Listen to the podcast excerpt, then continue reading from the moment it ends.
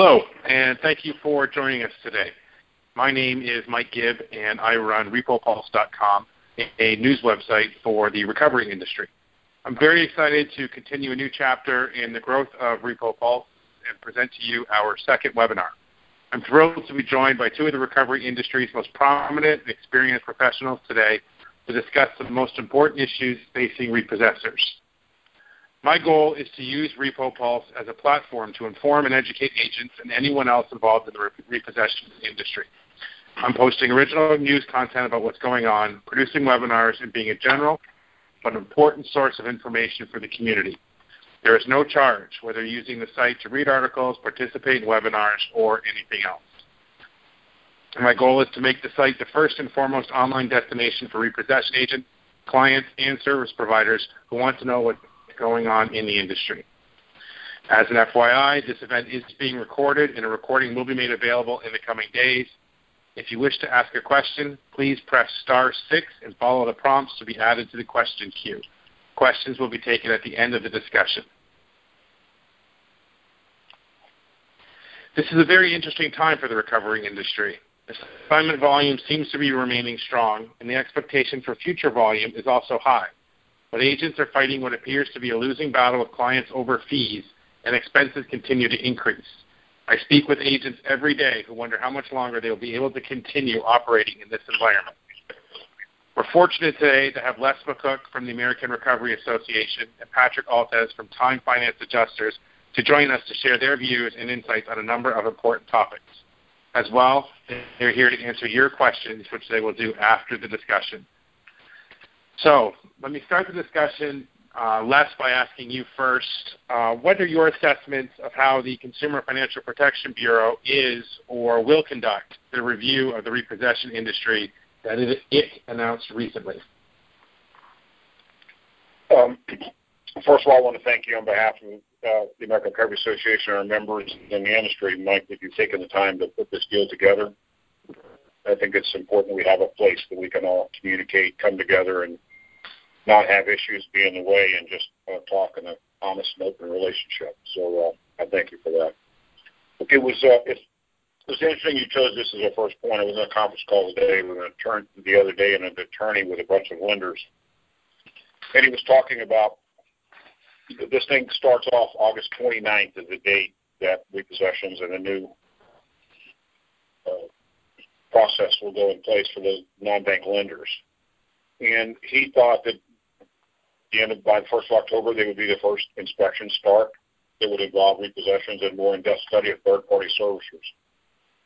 And I was intrigued to hear his perspective that from the CFPB's point of view, he believes in the beginning that they're going to look at it, it's going to be cost effective for them and probably, probably more effective for the CFPB to be looking into an aggregator first because an aggregator serving several clients would be much more efficient and give a broader picture of what our side of the industry looks like than, say, looking at a lender that is in a direct model.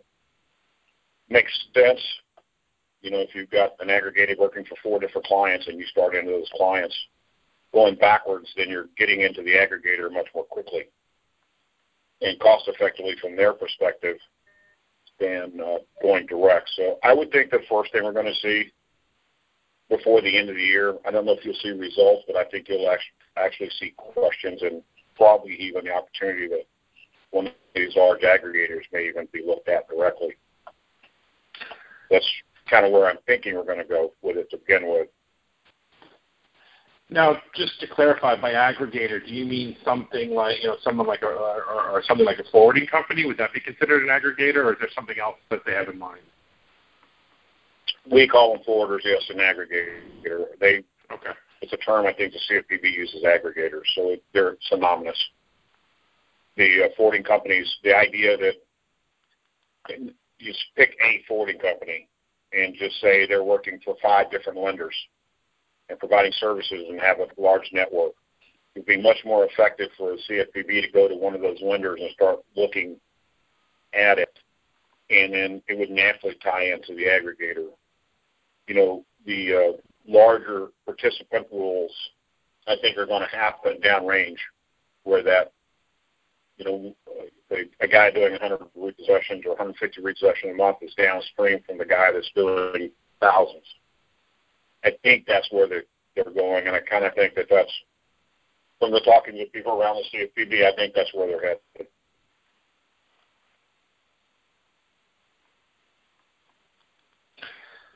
Does that make sense to you, Patrick? Is that what your expectations are, yeah. or, or perhaps what you've seen or heard?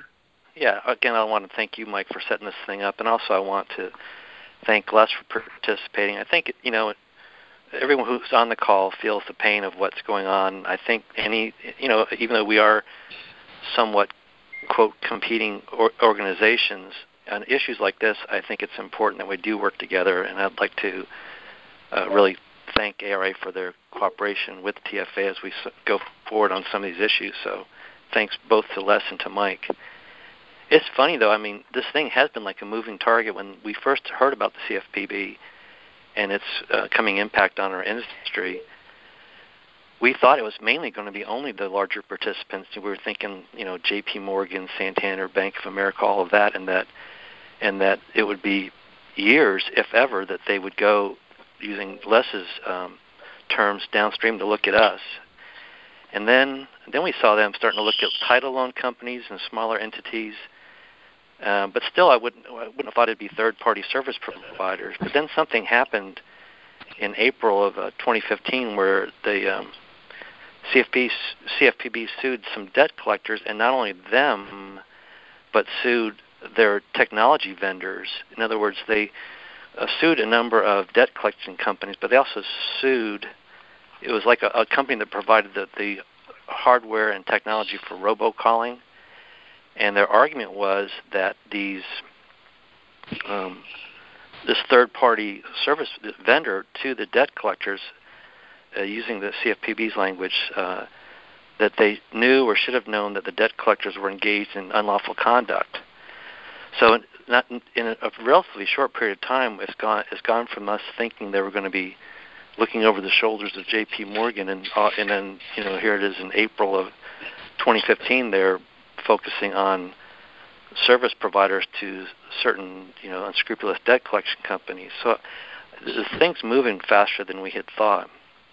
Um, just asking, you know, Les uh, said that um, that they would be looking directly at the repossession agencies in a you know relatively short period of time. And so I uh, I emailed Mike Mike Dougherty with um he's with a creditors' rights firm Weltman Weinberg and Reis, and that they really have specialized, or he in particular specialized in trying to get up to, up to speed with CFPB compliance for our industry.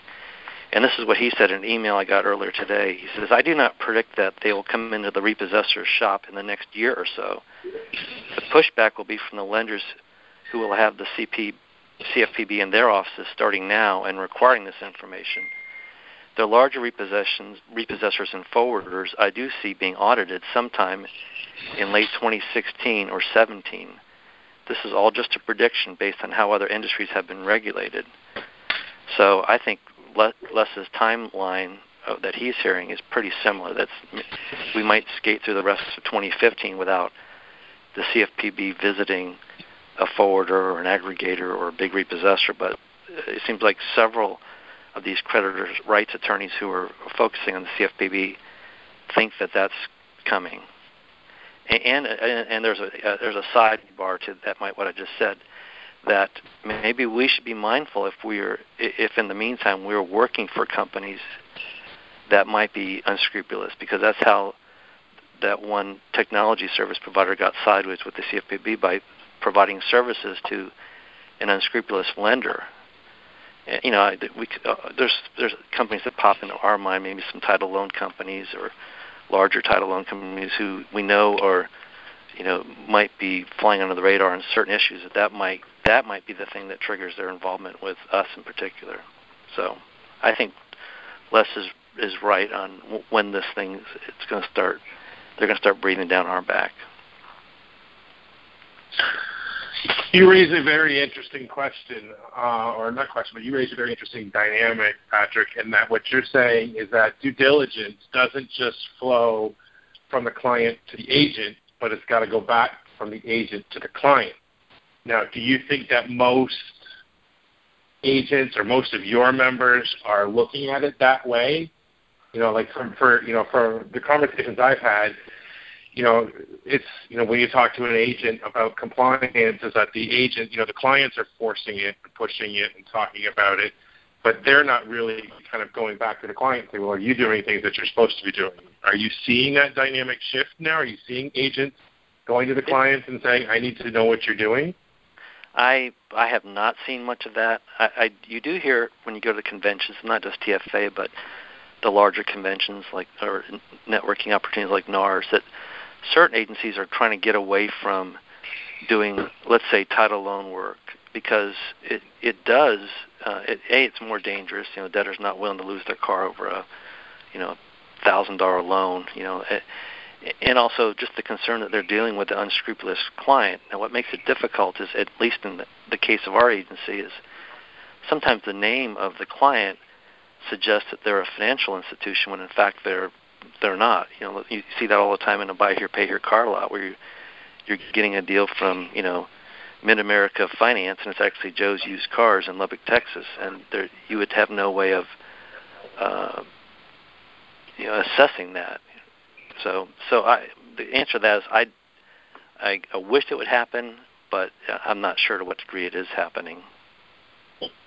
Mike, if I may, yep. I I think that an amazing thing over the last 60 days has been the conversation that calls to clients that don't know where they're at that really don't have a strategy for dealing with third-party servicers, much less in the repossession side, and are looking for information and data and presentations about developing uh, their own policies and procedures and are looking for guidelines. The, when you talk about the, as we've talked about before, when you talk about the big 10 lenders, they've got whole clients compliance departments. I heard the number that Ally Bank gave out that they they spend twenty seven million dollars a year on compliance in their entire operation, and that's for every that's handling everything they comply. That's their entire compliance budget. When you take a mid-sized lender a regional lender, they may have 18, 20 offices or 30 a, a bank with a branch with 30 or 35 offices.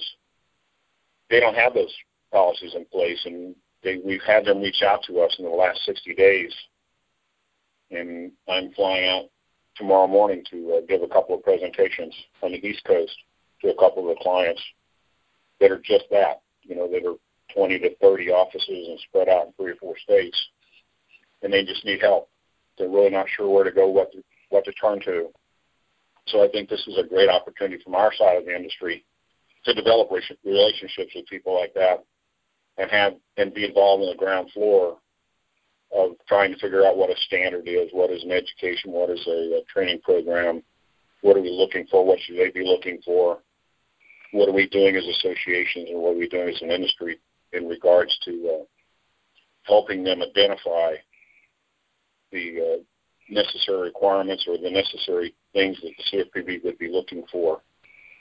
So I, I do think it's a change and it's just occurred in the last 60 days that we're getting these kind of contacts, and that uh, we've had great opportunities to make great presentations to these people.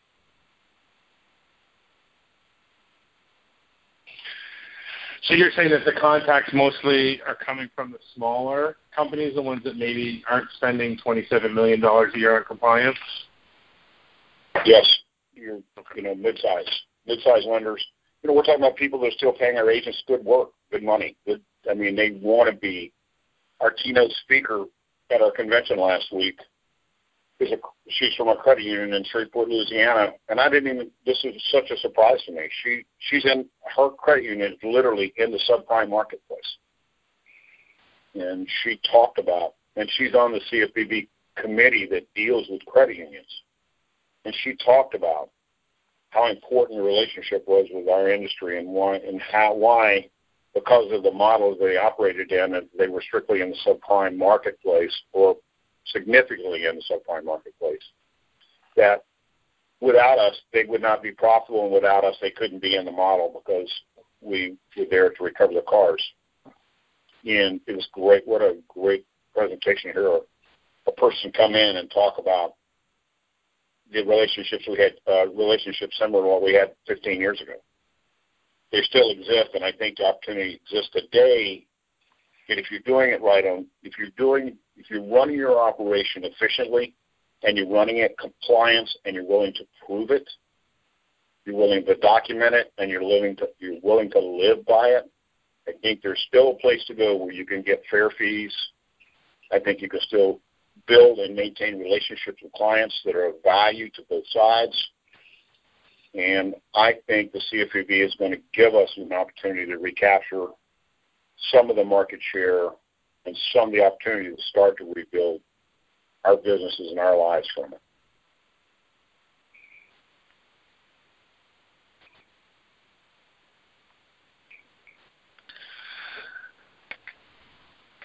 Let me let's let's take that that point that Les just brought up about you know client you know getting the industry being contacted by clients and working together, and let's take that beyond the CFPB, Patrick, and let's talk about you know one of the biggest issues, or if not the biggest issue, that's certainly facing agents, and that's the contingency business model. Um, how can the industry work with clients to move away from contingency and get back to a business model that works for both sides? Well, that's it's funny. That's a question. That's probably the question that is the most discussed issue at you know all the conventions, all the online forums. It, it is the it's the thing that has really gutted our industry is contingent uh, handling. You know, we've talked about it at conventions. You know, Les and I or other industry people write blogs and get articles published here and there, and just saying how it's foolish, it's dangerous, it incurs violence. But so far, at least up until recently, I've not heard uh, much move away from that. Um, you posed a question to us about how uh, how can we get away from a model and, move to one that works both for the client and the agent. And I, I think we need to demonstrate the, the client needs to re- realize that they need to wake up to the fact that it's really not working for them either. Although some of them might be willingly ignorant of that. Um, I think that they're losing um, millions of dollars in re- recoverable collateral because they're assigning contingent accounts, which sort of incentivize, if I can use the, if you excuse my French, sort of a half-assed efforts on the part of the re- repo industry. I mean, it's something we all know. We hear about all the conventions that since they're going to pay contingent, you know, the professional field agent's not going to devote the the attention or the effort to an account that they would if there was incentive to recover the car. And I, you know, the net result of that is our lower recovery ratios. Um, I do appreciate a few years ago, um, uh, ARA had a push uh, through a CPA and trying to draw some information from uh, RDN as far as recovery ratios. Um, I think that's an idea we should revisit. Uh, that, to me, th- those numbers would be hard to argue against. It, you know, the they're trying to save a, a little bit of money on the front end by minimizing repossession fees, but I think it pushes you know all the problems downstream to the charge-off department. Um, we had a meeting in Chicago, I think it was last year, with the the Corp, which is the Council of Professional Repossessors, and we met with uh, several of the forwarders. And at the end of the meeting, uh, the forwarder said, "Well, if you can demonstrate, uh, do some sort of a cost analysis of what it costs you guys to do business, and if we if we see you guys aren't making money in the business, we'll we'll make a pitch to our, our creditors to try to get your fees up." Well, it, it was a, a concession, I guess, but they're sort of dumping the burden of proof onto our industry. I didn't attend NARS this year, but I heard there was a, a great presentation about what it costs to do a repossession, and I and I think it demonstrated that under the contingent model, you know, the repossessor is not making money. But I still haven't heard any big concessions by lenders or forwarders to move off of that model. And I would say maybe it's our time to put the burden of proof back on them. That that uh, we know if we monitor our, our own numbers or the numbers of a, a good agency, uh, we should make it known that if uh, if a creditor is not getting you know a certain recovery ratio out of their portfolio that's going through a forwarder, uh, you know a good number would be you know historically been you know 60 to 70 percent of cars in the barn uh, out of 100 assignments. And if they're not meet, meet, re- reaching those numbers, they need to ask why because they um, they're keeping their uh, their re- recovery costs down. But if I was a shareholder for one of these creditors, I'd be screaming that they're losing so much money out the back door in unrecovered collateral. So I just think um, unless it really strikes the, the creditor that that paying higher fees is a better return on their investment, a better ROI, I don't think they're going to move off the, the contingent plan. And I think it's within our power to to change that their view of that. You said it is within our power, or is it? I think it is. If we do, if, if we revisit the idea of uh, of demonstrating our recovery ratios by dealing direct. I think there's. I'm not. I'm not disagreeing with you, but I think that the, the burden of this thing, the one thing that when you go to other industries and you observe in the debt buying world, the buyer payer world, and other places that we go and attend their conferences and listen to their meetings and we look at their discussions and the power they have to move government entities or have voices, they they're united. They get together. They you know look, and I don't mean united, but every buy here, period here dealer is a member of the NABD because Leadham has a great operation. There's a couple of different ones, but they cooperate together. I mean, you see them at each other's shows, you see them sharing information, and the one thing that they have done such a fantastic job with is data.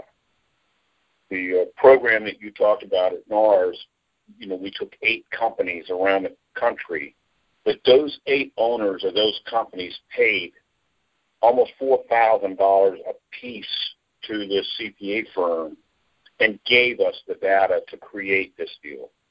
The problem is that one association cannot carry the burden of cost for an industry all the time. Even though we continue to try to share, this is a project, a data project should be an industry project. And it should be a project that people of all levels can participate in. Because the more data that you have, the more complete that it is, the better it's going to be. And I know from talking to these clients, and I've seen results from them. I actually have been lucky enough to be into a double-sided conversation with a client and a and an agent that presented documentation of cost and documentation of issues and documentation deals, and they got a raise from the client. So I know that they're willing to take that information if it's provable and it's believable and it's consistent, they're willing to take that information, go upstream to their people, and get a raise. That's why whenever I hear these uh, lender X is paying X, well, that's not true because lender X in in some cases is paying X plus to different people for different standards, different reasons, for different things. But you know how that X plus took place was because they walked in the door with data, substantiated their claims of a need of an increase, and they got it and saying as an industry, if we could find that tool, that resource, and that opportunity to work together to develop our own data points, I think we could change the way it would work immediately. I, you know, and this isn't this isn't something that we can just do immediately. It's going to take time. The project with the uh, accountants last time was seven. It took seven months to get it off the ground. Um, you know, with the new people at RDN and the way that they do, I think we could go back to the four or five major software companies and get their complete cooperation working in the process. I know that uh, the people, uh, and a couple of them have already been willing to help and offered before. Scott Jackson and and Rand have offered to help with theirs. So, you know, I think it's possible, and I think that we move it. The other thing that I think to address might go back to your original preface of the idea of uh, how we get a client into the direct model or, or, or get away from the contingency. Um, I'm really intrigued by some of this routing software technology that I've seen over the last few months and looked at it again at the convention. I think that using it's a combination I think data is number one. We've got to find a way as an industry to secure it, to process it, and present it. But I think and be able to be creative in the using of this data and embracing a technology that may be able to add proof to the backside of performance could really open some great eyes and some great opportunities for us. It's, I don't have the total answer yet. I've looked at it. I'm intrigued by it. You know, when you sit down with a pen and paper of the night, you try to think of how you could use it to your benefit. it's amazing to me with some of the options that uh, you can think of. And I really do believe that we can start to do that. I think that if if you can demonstrate a cost of going out and performing an, an action for a client, and a client was willing willing to pay you for that or understand that you had to recover the cost plus some fair expectation of a profit, and then you could prove that you were there, then now you start to see a scenario where you could start to build a model that brings them back and brings back the trust and brings back the uh, factors of control that we've lost. And I'm really, I'm really intrigued with some of those possibilities.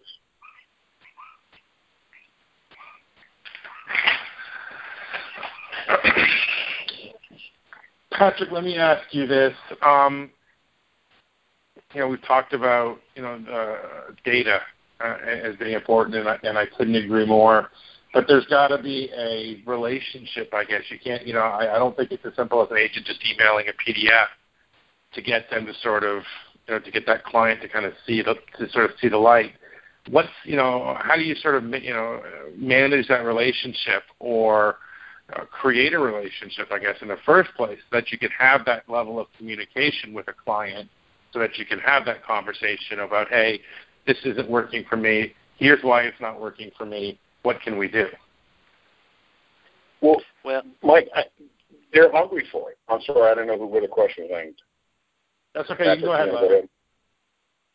I, I think that I think that the clients are hungry for it. I do not know of a single client in the country, and I don't care what model they're in. You take the largest client in the country that's in a in a uh, indirect model.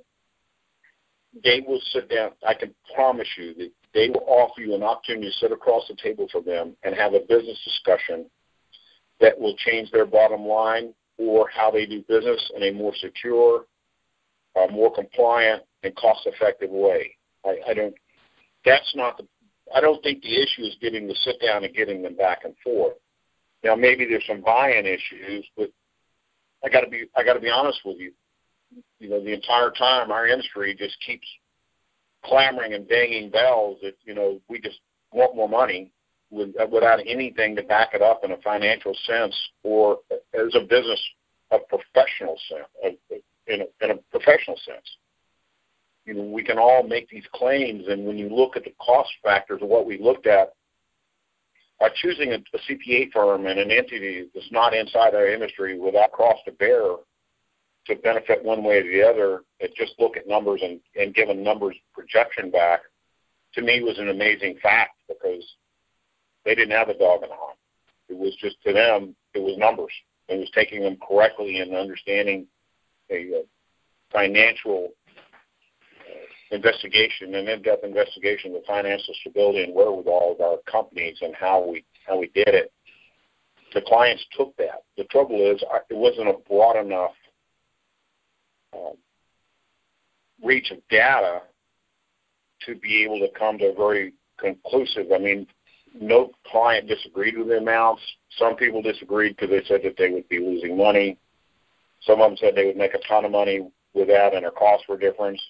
But we all understand that you know these companies mostly were larger companies because of cost factor. Most smaller companies didn't have four thousand dollars to pay. So obviously we had larger companies. We did have a good cross platform across the country, so there were some regional cost bias built into the presentation. But can you imagine how much it would have been if you had had 18 companies with cost bias as far as size and regional challenges or cost factors thrown in? That's what I'm saying. I mean, we, you know, you can't burden one entity with the cost of something like this And uh, and not only that, it's a much broader picture if you can take in independents, you can take in other associations, et you can take in the factors, and it can be an industry solution with industry numbers and with industries inclusiveness in it. And I think that would I, I don't think we'll have any trouble walking the door of a client. And just like I said a while ago, those that have walked in the door with good numbers, provable numbers, have gotten those increases over the last two years. I've seen them and I know they exist. less on that. I mean, I, I at that on that point, I would have to say, to me, I felt like the more compelling argument was was something that would affect the client's bottom line. In most industries, I've not seen much of a concern for corporate America. Uh, if their vendors are making money or not, or if their vendors are struggling, or if their vendors are are uh, operating in the red. And and and I know we would all have some clients that would care. I know I have some clients that would care and you, I'm glad to hear you've seen some success stories. Um, but I, I don't know if the forward, like the big aggregators, to use your term, I'm not sure they care if we're losing money or not. They, they, those that have a foot in the repossession industry know. Uh, they've seen uh, some a lot of their vendors go out of business, go bankrupt.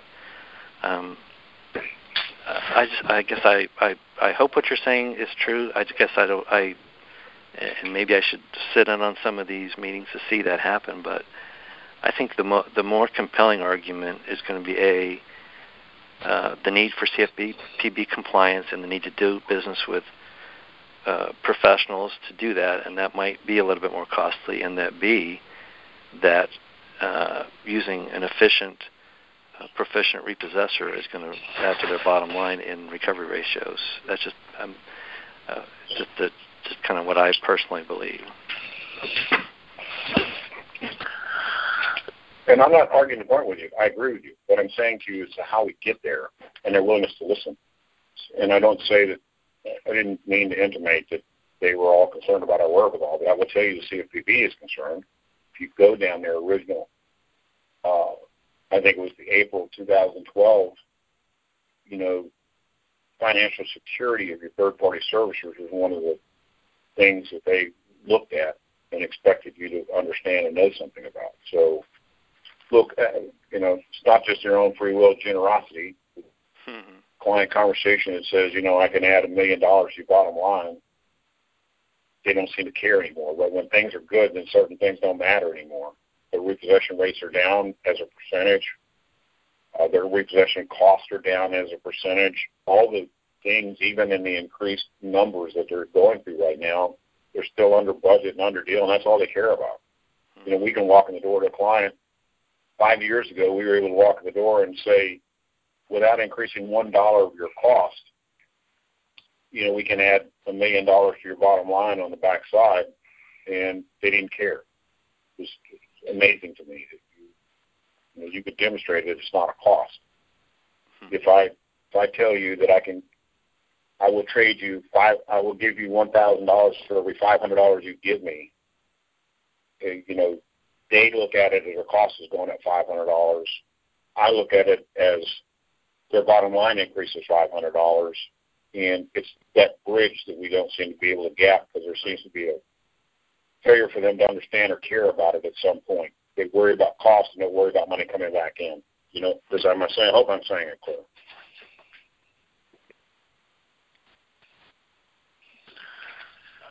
Patrick, you raised uh, an interesting point um, in a comment you made just a minute ago, and that's you know sort of the, the, the more compelling argument is the need for CFPB compliance. Are you saying that you know sort of if the industry kind of got together and figured out some standard or some process to sort of identify the compliant agents versus those that haven't aren't compliant or haven't been you know, taking the necessary steps, do you think that would be a way to sort of move people toward move the industry more toward a, a business model where fees would be, you know, higher fees would be paid? I think so. The um, I definitely think so. I think that uh, what you read out there is the cost of compliance, a and b the the, the demands of the compliance by the very nature is going to uh, is it's going to be a barrier barrier to entry for some agents. You know, some mom and pop agencies are not going to be able to be compliant. I mean, it's not. It's sad. I know this is you know this is America, and everybody should have an opportunity to start their own small business and succeed. And uh, but uh, the fact is that these compliance costs and requirements for uh, your your physical plant and facilities and and your personnel that require at some point that's going to be a, a big burden for them to get by and it's still kind of still moving i mean uh, um again i, I contacted michael dougherty. I said well what where do we stand right now? What is the requirements that you see right now? And uh he wrote a piece that's going to be in the tfa guide but it's at this point it's essentially you know, he said I'm, I'll I'll kind of pare it down. It's essentially a compliance management system with elements to include, you know, policies and procedures, which would be manuals, training, monitoring and corrective a- actions, which would be driven by complaints, uh, a checklist for a gap analysis to where your compliance systems aren't working, essentially. So, um, but that I think it's going to change. I mean, right now it seems like it's ongoing training, follow up on complaints, uh, and you know certain pol- you know policies and procedures. And but it's going to it's going to grow. I mean, at, at some point it could be where they don't let you use uh, Android phones because they're too permeable to hacking, or they might uh, uh, they. I know certain vetting organizations require uh, background checks for every employee up and down, you know, from the yard guy to the uh, to the part-time secretary. I mean that it could grow to that size of compliance, but we don't know exactly yet where this thing's going to land. Um, and so, I mean, so right now, the, the, the role of the associations is, is largely to help the members um, meet their requirements as they stand now, providing you know manuals, policies, and procedures, offer training, uh, train them how to deal with uh, monitoring the and correcting, offering corrective actions. But as their as the footprint grows, I mean, we're all going to have to grow in how how big this thing gets, and it sounds like it's going to get it's going to get pretty get pretty big. So it's it's and the the word the key words that you just used, I think, are compliance management systems. In a conversation I was talking about with the lawyers and the lenders the other day, they've talked about the client that has their internal compliance management system looking to their outside third parties to having their system closely mirror theirs help them to be most successful in their relationships with their third party servicers. So, Mike, when you go back to the question about consistency, you're talking about some form of uniformity. I think the thing that we have today is we're fortunate enough that CFPB will never endorse a program or endorse an idea of training or they will look at you and say training is important and they will say that they consider this one to be sufficient. I think that the, the uh, description of terms, the definitions, the uh, programs, I think that the more clearly that our industry embraces from within and develops from within a uh, couple of these products or a couple of these ideas, the more likelihood we're going to have to be looked on upon our choices in our uh, operations more favorably by the CFPB and therefore, uh, by extension, to the clients. So, you know, not having 15 different training programs or 13 different management systems or 17 different deals. I don't. There should be multiple. They're not advocating shrinking of, but I'm still, no matter what. I mean, you, they should be able to look, communicate, share, especially since you know, as members or as independent operators within the industry, you're challenged every day because a client has one set of uh, parameters or another set of parameters or one thought process as to what they want to see as training or like you just brought up that, you know, they either want everybody vetted all the way down to the bottom. I think eventually we are going to have to. And I, this is something two years ago that was told to me by uh, Wells Fargo's the lady at Wells Fargo that was taking over the repossession compliance piece for her bank.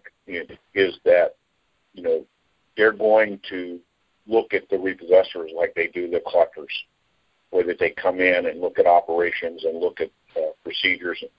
They care about the person in the street, what that person understands, what that person's qualifications are, and training, and that's the bottom line representation. They're not there. I think we're probably a year and a half away, but I think we should get our heads out of the sand and try to find some uniting place to sit together and find out, you know, what we can do together to agree that we help identify and guide this thing instead of having it jammed our throat. Help us. We should be in charge of trying to put something together that's acceptable somewhere else, and you know, maybe gain some favored position to the government and to the clients that you know we're trying to do it ourselves that haven't done to us. Eh, I mean, that's something that I mean, I guess probably should happen sooner rather than later because I mean, I, I, I think the longer that the industry waits, the more likely they are that something's going to be forced on you, be it from the clients or by you know the CFPB or some regulator or some legislation or whatever. You know, if the industry is more proactive, I think that you know they, they it gives them more control over you know what you know what that system ultimately looks like, right? Yes, and I think we're when you say, you know, according to these attorneys in this conference call, you're looking at October when they start walking to the door. Of course, they don't walk in the door do it in one day, but you know, the funny thing was with the convention last week and having a client sit next to me and we were talking about a similar subject. He said, you know, we don't know either. He said, but we know the day the first investigation comes down and the first fine comes down against a company for whatever they did wrong in third party servicing or in repossessions, he said, then we'll all know. Right. So that's we're we're getting there and we're getting there quickly. But even at that point, if we don't have solutions prepared or if we're not thinking enough far enough ahead as an industry to prepare ourselves for that day, then I think we're being neglectful of what our duties are or our responsibilities as independent businessmen to uh, plan for that to plan for that day in advance.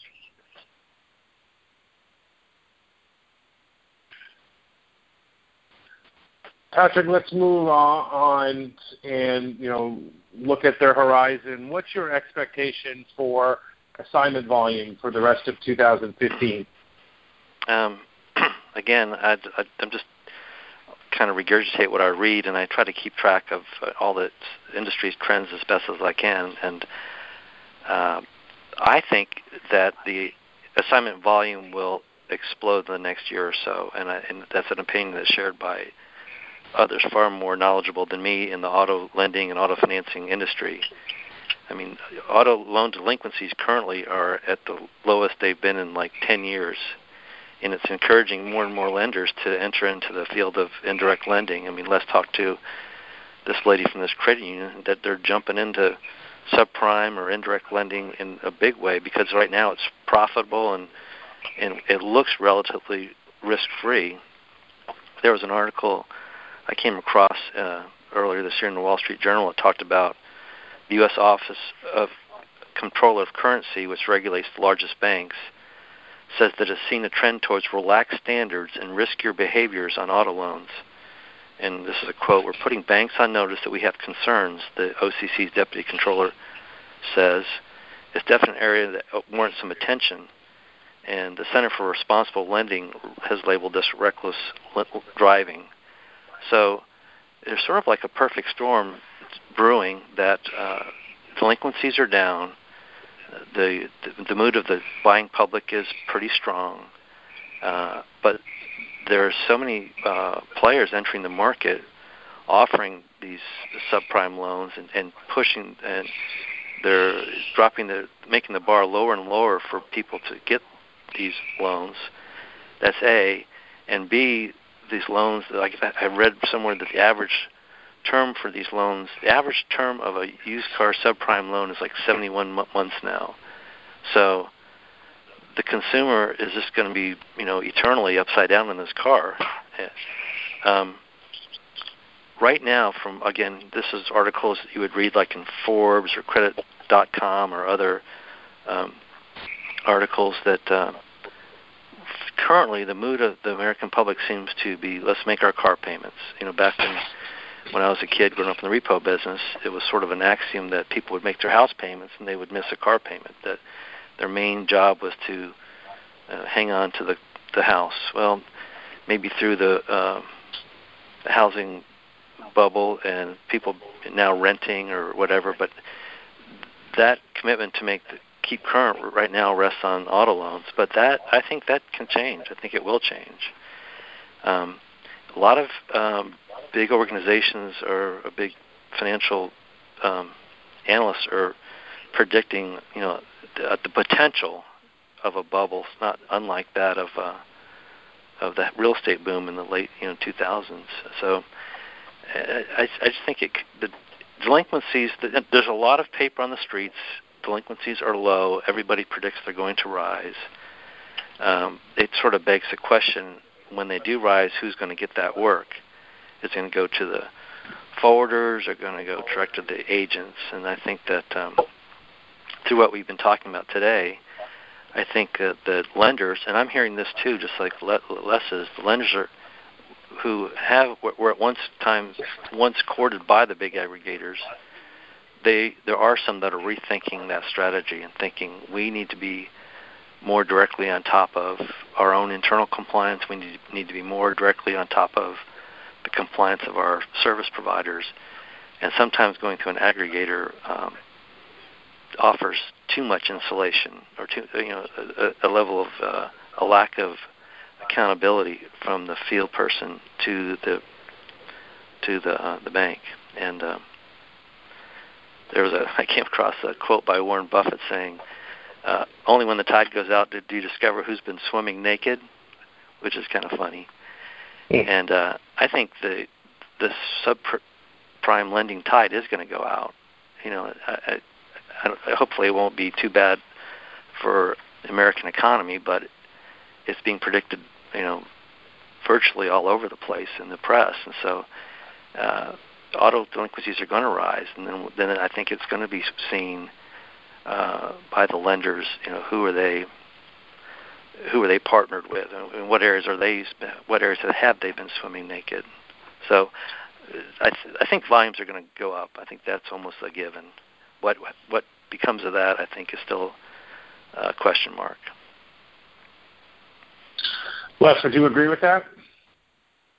I, I I could not. I don't even know where I could add anything. I thought he did a great job, and I agree. I see 25 to 30 percent over the next nine months. Could be higher uh, out term some as these uh, 72 month loans starting to get into the uh, three year frame. So you know, I don't see the bubble aspect of it yet.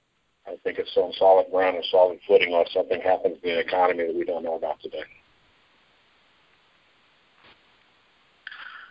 So, is there anything that the age, you know, that agents should be sort of looking for? I mean, do you kind of look at the unemployment rate? Do you look at, you know, are there sort of economic fact, you know, economic factors that you look at for when, or is this just going that that will tip sort of this increase or this spike in, in assignment volume, or is it something that's just sort of, sort of that will just gradually build up? You know, it's kind of like it's interesting. I just got a call from somebody the other day said they were out picking up oil field equipment again, almost like the tip of the 80s. Yeah, whenever the oil went down and with the oil prices where it is, and with some of the money devalued in China right now, we're a little bit unsure it is always, Mike. I think it's consistent over and over again. If you look at the patterns uh, of what happens to create the rotation, I mean, it just comes around again. You know, they'll, it'll break, something will happen, we'll go into, you know, somewhat of a recession, into a cycle again. The thing is, I'm not sure we ever got out of the last recession, so I think that's part of the problem right now, where we're kind of feeling solid that we're not going anywhere because I don't think we've seen the great rise yet.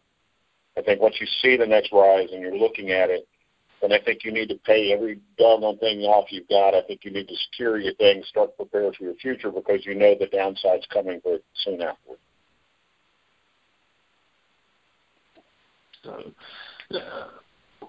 Since we have you know, the American, you know, the, the ARA and TFA represented, Patrick, let me ask you this: Are there ways that the associations can work together better to make the industry better for all agents? Um, we're starting to see some of that already. I mean, 10 years ago, back in my dad's day, uh, it would have been unthinkable that you know I'm on the phone sharing a, a webinar with uh, the boss of ARA. I mean, that I think we've we've come a long way. We've got a longer way to go. Um, this is not a sidebar, but this is sort of a, a jumping off point for the corp. Uh, I think the corp, which is the uh, Council of Professional Repossessors, which is made up of every national and state uh, repossession association. I think it has the potential of working, of bridging some of these political impasses that have existed in the past and coming up with um, some pretty neat um, uh, new ideas. Like re- recently, they uh, issued a policy statement about you know what consists what what is a voluntary repossession. I mean, because we had seen the industry had seen a real spike in clients assigning accounts as voluntaries when in fact, you know, you, your agent would come out, go out there, and it would it's, it's not a voluntary. You know, this guy sit on the hood with a shotgun saying, "Come and get it." and they were being assigned like that in an attempt to get the prices down. And so the corp, you know, sort of their first swing, it, it wanted to address that and come up with a definition. What what is a voluntary repossession? In late 2014, they issued a policy statement about the injustice of contingent repossession assignments. I, I think that the corp uh, could strengthen the wording of that document uh, but even as it is, it's not a small thing. Let's say, you know, if uh, uh, as uh, you know, as lending grows and defaults rise, there's going to be lawsuits, and the plaintiff's attorneys is going to look at the bank or the repossessor standing next to them and say, and say, you know, your own industry says contingent repossessions are, are dangerous. Why did you do that? Why did you assign accounts on that basis? Were you just trying to save a little money? That's that's just not going to sell well. And there's uh, you know, there's, there's cases out there uh, currently that uh, contingent repossession handling is at the heart of them. And I think at some point, not only CFP is going to start pushing down uh, uh, against some of these bad practices, but you know I think the litigation is going to push up against it too. And to whatever degree the industry and the associations can come together and come up with best practices or um, I, I think that would serve everyone uh, really well. Um,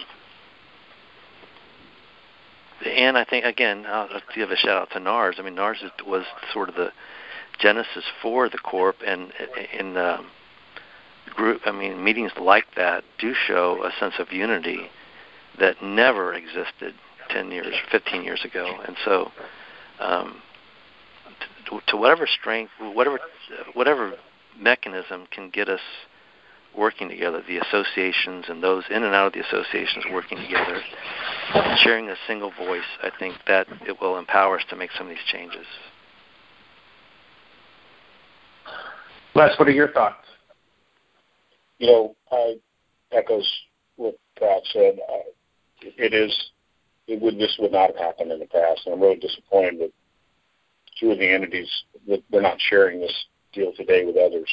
I um, the pettiness that still goes on, the backbiting, the it's just crazy, even in today's world. But you know, I think Patrick said something that may be a trigger for change.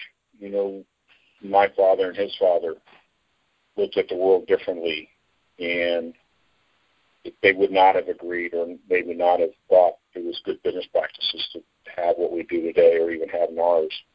And I think that young people coming into the industry, if they open their eyes and they look around and figure out, you know, what how to make an association work for them, what they mean, uh, what they could be.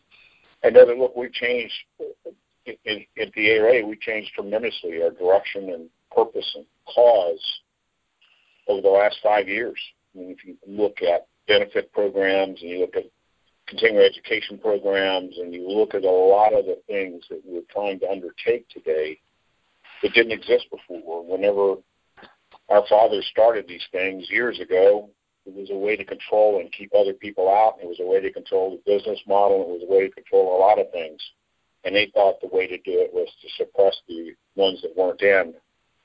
And um, you know, in our world today, we don't believe that. We we believe in embracing everyone that's qualified and everyone that wants to be seen as professional and present themselves as professionals to the industry, to the uh, lending community.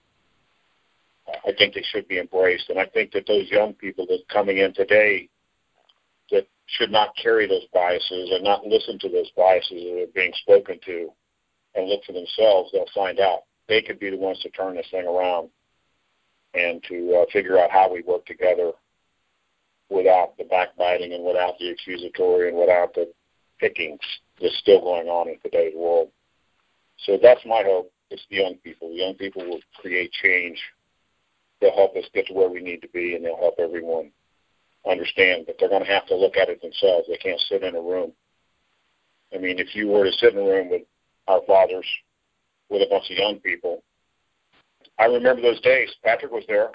Uh, we would we sat at a table on the outside and listened to those old guys. We're going, holy crap! How bad are those people out there that we don't know about? Yeah, we were the kids. You know, we would have never have dreamt. We thought they had long horns and tails hanging off, and you know, were deformed beasts. We didn't know because we heard so many bad things about them. So you know, and it turned out not to be true. And in our age, we've seen change and again, I think it's the young people, and the associations have a lot to offer, and they have a lot to help how clients will perceive us, accept us, and especially with the CFPB. The one thing that they've told us every time we talk to them, they like to hear from associations because they feel like they're getting a cross uh, representation of the industry. The idea that uh, somebody cares enough to be a part of an association means something to them because it means professionalism and caring and learning opportunities that aren't there for most individual companies. So if you look at the perspective of the govern, government and the entities there and what they perceive about them, it gives us great hope for the future that as uh, the associations will come together and these projects we talked about all day long about numbers and data and programs and you know not having accountability of different uh, or having an expansion of different programs to uh, fight each other that, people continue to have to pay more and more for. There's a lot of things associations could do, and a lot of things that we could do them much better, much more efficiently, and much more effectively if we did them together. Great. On that note, I am going to open up. If you wish to ask a question, uh, we've only just got a couple minutes. Going to cover a couple quick, quick questions. If you'd like to ask a question, press star six on your phone, and that will put you into the question queue. Let's see if anybody has any questions.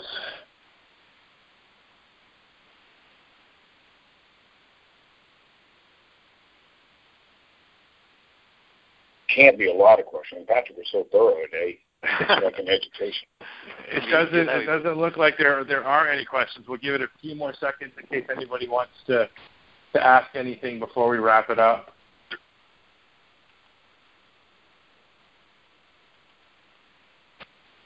Maybe they all left. Uh, there's still some people still on.